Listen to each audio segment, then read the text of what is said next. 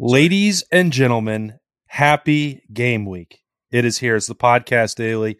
It is Ohio State and Notre Dame game week, the off-season training camp, winter workouts, spring ball, all of it has come uh, led up to this, and it's finally over. The off-season is ending on Saturday in prime time. That's Bill Landis, Jeremy Birmingham. I am Austin Ward. This is the podcast daily. It is Monday, and we are closing in on kickoff. Guys, we made it. We're here.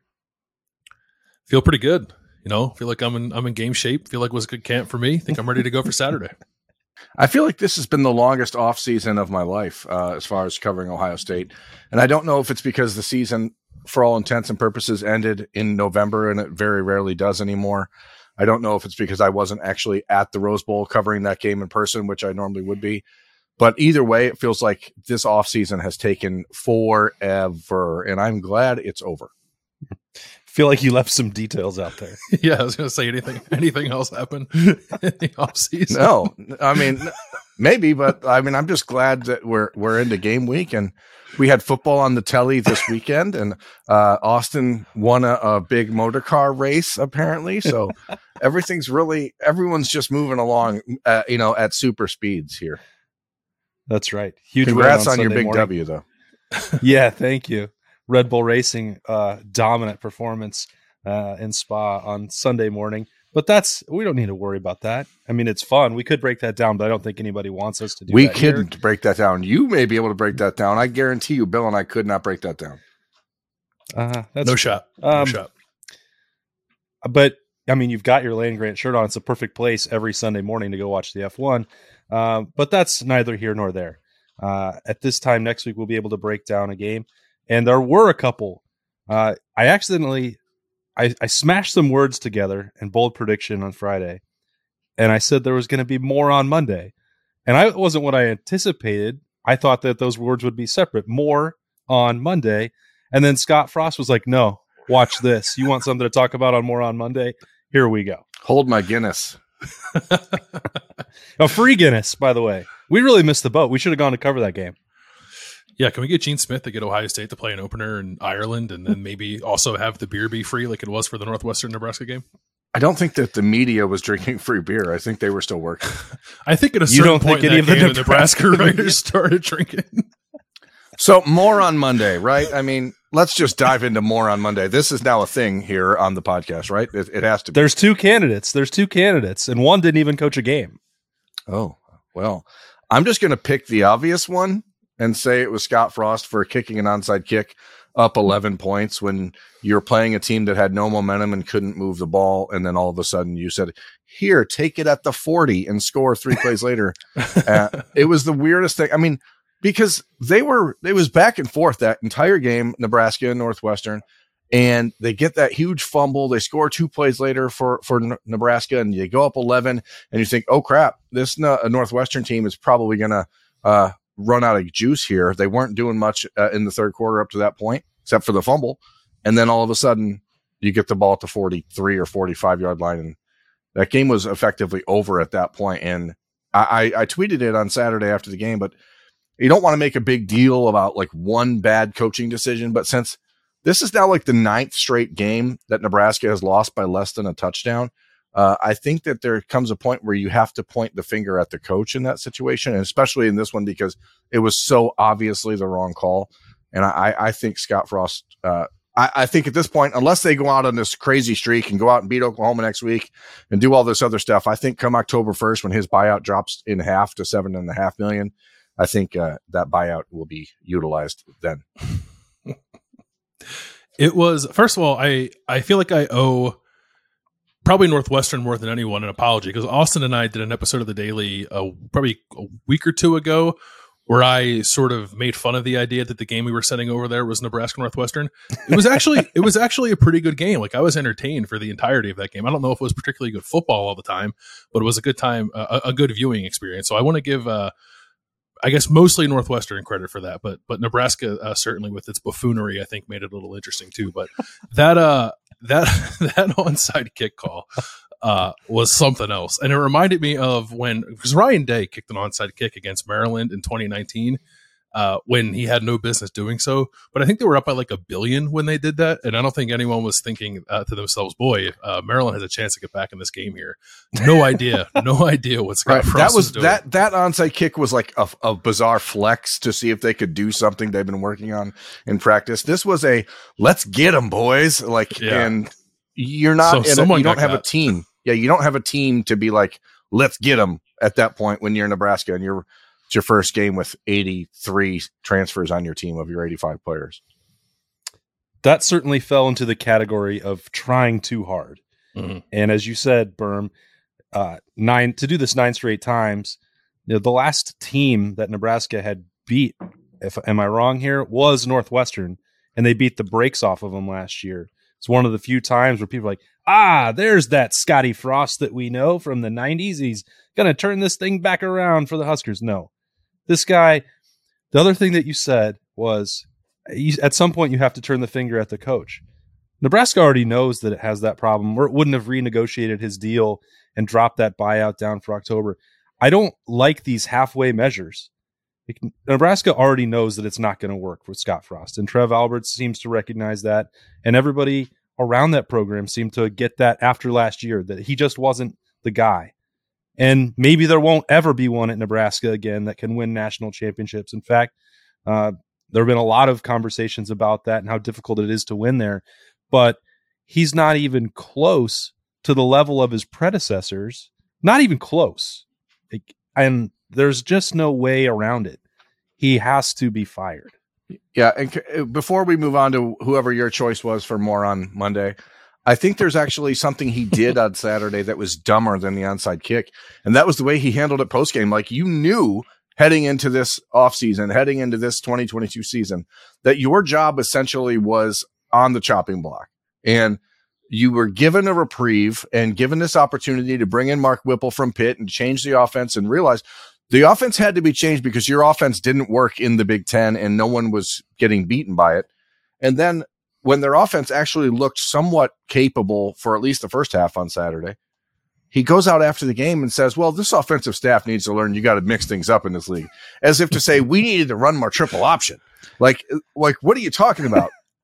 what needed to happen was for you to not give your opponent an easy touchdown when you had all the momentum in the world. And I think uh, if if Trev Alberts, the G, the AD at Nebraska, wasn't like boys with Scott Frost, I don't think he would have brought him home from from from Ireland after making that comment after the game on Saturday.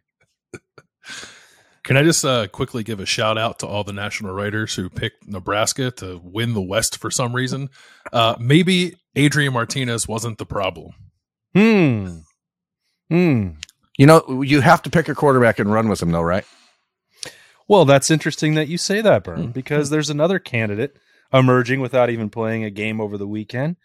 Jim Harbaugh has decided that he's going to start one of his quarterbacks in week one and a different quarterback in week two. How he decided that that was a good idea, how he decided which one was going to play which game, I don't know. He decided to drop this news on a Saturday night on the in house Michigan podcast. And I have questions about that as well, and a lot of questions about how he thinks exactly this is going to help Michigan to play the first two weeks with two different quarterbacks. He, if Scott Frost was trying too hard with the onside kick, what does that make this decision at the most important position on the field? Is he just trying to be nice to Cade McNamara and like giving him one last like way to go, buddy? Thanks for last year. But after this first game against I don't even I can't remember who they played. I know they play Hawaii in week two. Uh, they play Colorado State. Colorado State, yeah. After after the game against Colorado State, thanks so much. We'll see you later. It's it's JJ McCarthy time. Is that the idea here? Or is it the other way? Is it, hey JJ, we don't want you to transfer, so we're going to do this and let you have a game and, and a few more weeks to to wait and see how things go because after week four you won't be able to transfer or something like that. I mean, I, I don't understand. Um, period. I, but uh, there's a lot of things you can say about Cade McNamara as an athlete and the, the areas where he maybe doesn't stack up to JJ McCarthy, but he is the quarterback that led you to the college football playoff a year ago. Their offense at Michigan should be the part of their team this year that is like more competent than the defense. I think at least that's the expectation for everything that they've returned. It's just it's such a weird decision to cause this sort of internal strife on a team that was, you know, in the playoff a year ago. Yeah, I have a very difficult time understanding why, but maybe maybe he'll look like a genius by week three. I'm skeptical of that part, but we'll see how that plays out because now we get to actually start evaluating games. The one that we're going to cover on Saturday night now has a spread in some places, Bill, as high as 17 and a half points. Yeah. You seemed surprised by that uh, when you texted me that earlier. Uh, it's it seems well, it does seem high because it's like a helmet game, and I think typically helmet games are a little a little closer than 17 points.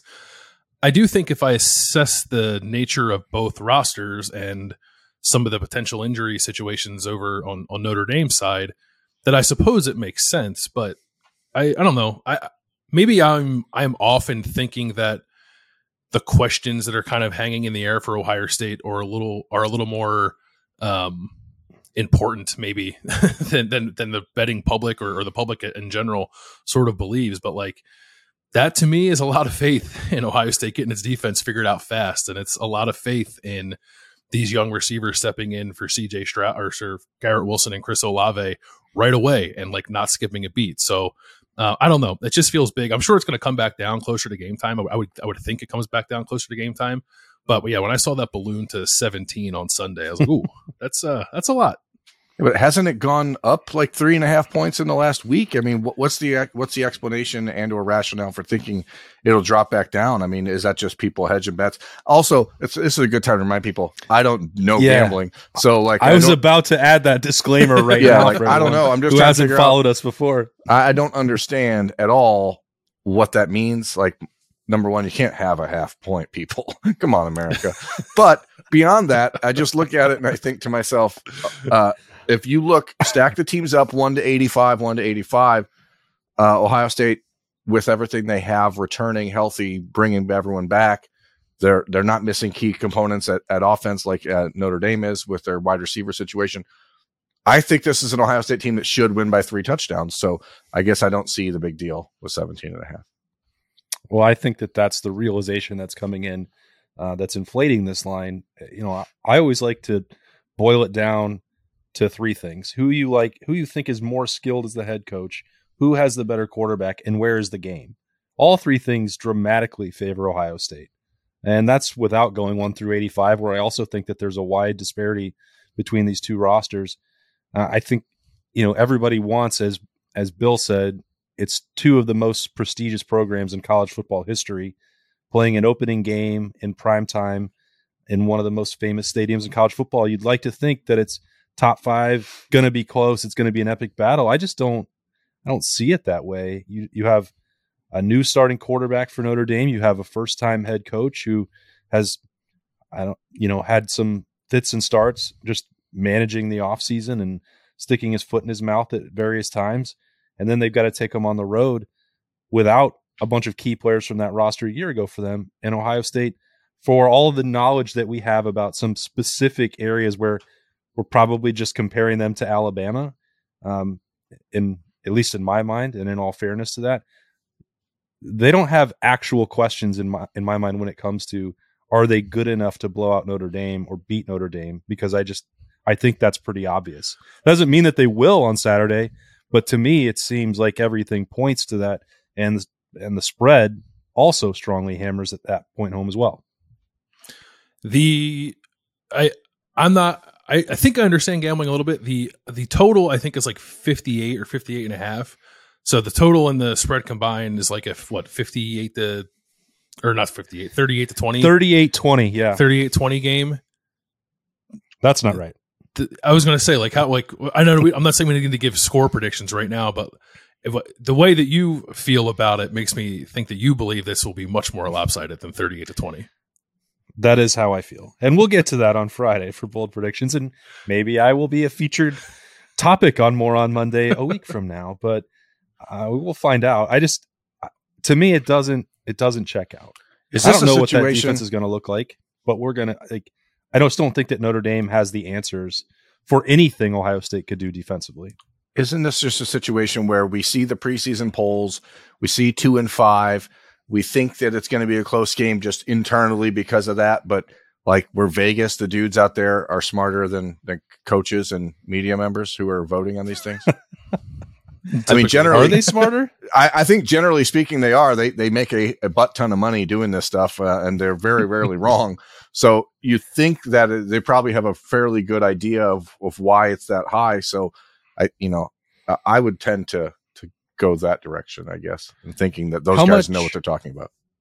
How much is a butt ton? 144 uh, pounds, 144 tons. That's a lot of tons. Yeah. Very confusing.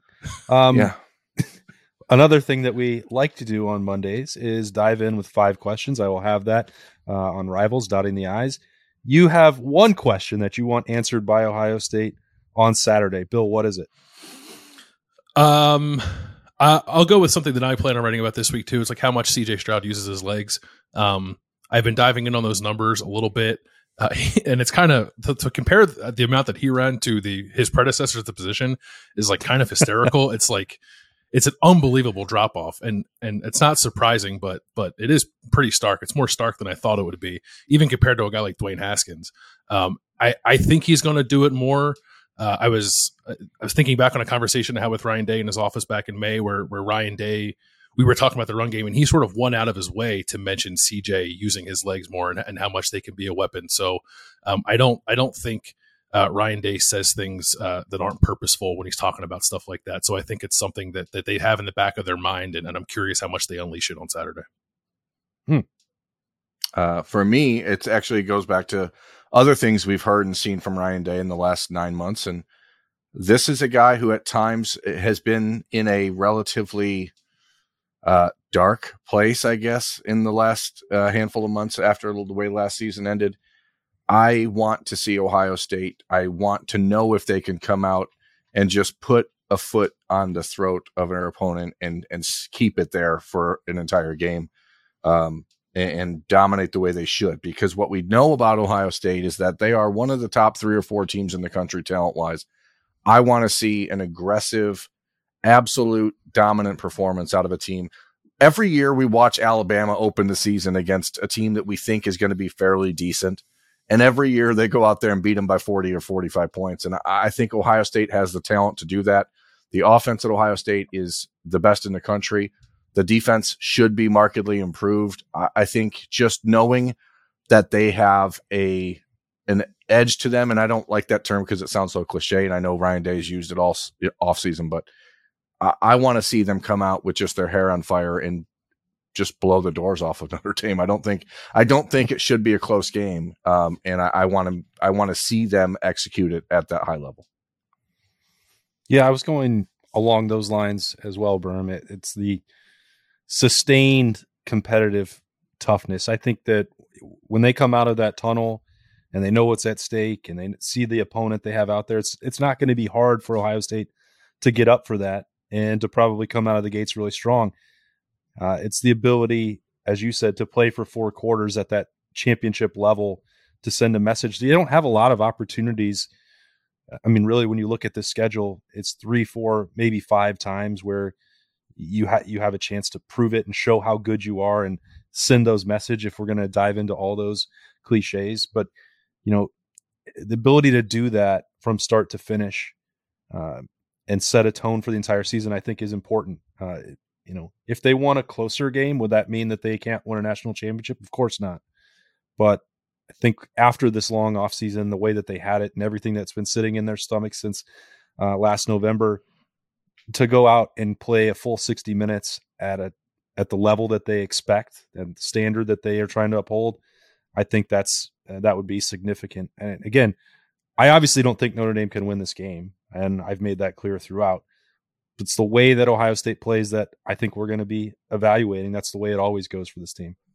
Yeah. I mean, I think it's going to come down to, as we've talked about all offseason, just toughness. And, and toughness is not just how you handle getting punched at the line of scrimmage. Uh, it's about how you bounce back when, if Notre Dame comes out in that first drive and scores a touchdown and, and how, how does the defense stop themselves from going, oh crap, here we go again? I mean, that sort of stuff that you just have to worry about. And you hope that this entire offseason has helped eradicate from their memory. But, you know, what, you're a competitive person. And once you start to get in that, that position, where the juices are going, you've got to be able to keep swinging for that whole game. And so, you know, I think that to me is the biggest question. Can they prove it immediately. The entire country is going to be watching that game. Anything Ohio State does wrong or any moment of doubt, anything where it doesn't look like they're the one of the two or three best teams in the country is going to be amplified in a way that uh, will haunt them pretty much the entire season. I think so. You got to really, got to really hammer it uh, on Saturday. Yeah. You guys uh, going to go over and listen to the Jack Harlow concert before the game or what? uh, I don't know who Jack Harlow is. I saw that tweet, but that was the. I guess I needed to do my research or get 20 years younger. I'm not sure. Is that is that part of your plan for Saturday, Bill? You could offer me a million dollars to name one Jack Harlow song and give me the rest of my life to figure it out, and I couldn't do it. I want to just be very clear that I am as hip a 43 year old white dude as there can Mhm. possibly be, and I don't know who Jack Harlow. I is. often, yeah, I often think that about you. yeah, and I don't When know who that people- is. yeah, Um, I don't know who it is, and I feel bad. Uh, I, maybe I'll download something on on uh, Shazam after this and and see. Um, all the all the hip 43 year old white dudes use Shazam still. So uh, I'm gonna Wait, maybe- and you can actually use Shazam to download songs. That is that your understanding, yeah, I have like Mister a- Hip Dude? I have like a beta version of it. Uh, oh, okay, pretty good, pretty good. I, I pretty don't good. I don't know who Jack Harlow is, but I'm sure he makes uh, wonderful music. I just feel like if you're going to have game day at Ohio Stadium when Ohio State and Notre Dame are playing and like LeBron James is going to be there, you should probably have LeBron James be your guest picker or something like that. I, I don't know. That's just my my personal. It's a pretty lame guest picker. Like he, I don't. I think he's. I looked him up. He's from Kentucky. I think he has nothing to do with either. Maybe he's a Notre Dame fan because most people are for no reason. Like why? I feel like the last two major games they've had in Ohio Stadium, the guest pickers have had, had like nothing to do with either team. It was Jack Harlow and it's like Bryce Harper, who I love and I would die for, but he is not uh, an Ohio State. he is not an Ohioan. He's married to an Ohio State grad, and that is why he got to pick games on College Game Day. I think, But at least he roots think- for Ohio State. We know that. That's yeah, allegedly. Ooh. Are you casting doubts on Bryce Harper?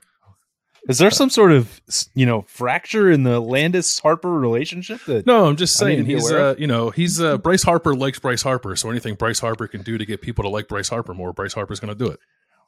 Well, even if you, yeah, Hmm. even if you could, you're looking for a musical act. It's not like there's some sh- shortage of people from Columbus that they could use. I don't really understand.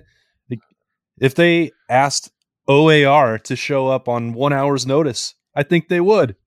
And then people would be like, hey, even if you don't like that music, I don't know what Jack Harlow's music is, but be like, oh, that's OAR. They went to uh, Ohio State. They're they're Buckeyes fans. They wrote a song about Columbus. That makes sense for game day. There's just no tie here. I don't get it at all. Hey, did you know that Dwight Yoakam went to Ohio State for a semester? Like, really? Br- yeah, bring Dwight Yoakam on this show, or uh, or Twenty One Pilots, or No, the Black no. Keys, or anyone else other than Jack Harlow. That's all. You know who's you know who's a native son of Columbus who could pick games on game day? Guy Fieri, Guy Hmm. Fieri. Flavortown. Welcome to Flavor welcome Town, to baby. Flavortown. We should probably put put an end to this. I, got- think I got five more. you can minutes on tell Guy how- Fieri. yeah, you can you can tell how quickly Bill has acclimated to our brand of nonsense that he started this Yeah. by bringing up Jack Harlow. I love that. Well, It's a The podcast hey, it's fully part of his life now. what if the three of us make it a deal that we're all going to learn one Jack Harlow song by the time we return for the podcast daily on Tuesday? Learn it like be able to sing Yep. it or yeah, we're going rap to it karaoke. or We're going to karaoke on the show. whatever it is that he does. I don't Yeah. Does he rap or does he sing, or is he one of those like hybrid guys? We'll find out. cool. Thanks, America. You really, you really did it this time. Okay. Well, this will be a fun activity. I don't know how Bill is. Berman and I have been road tripping together for many years.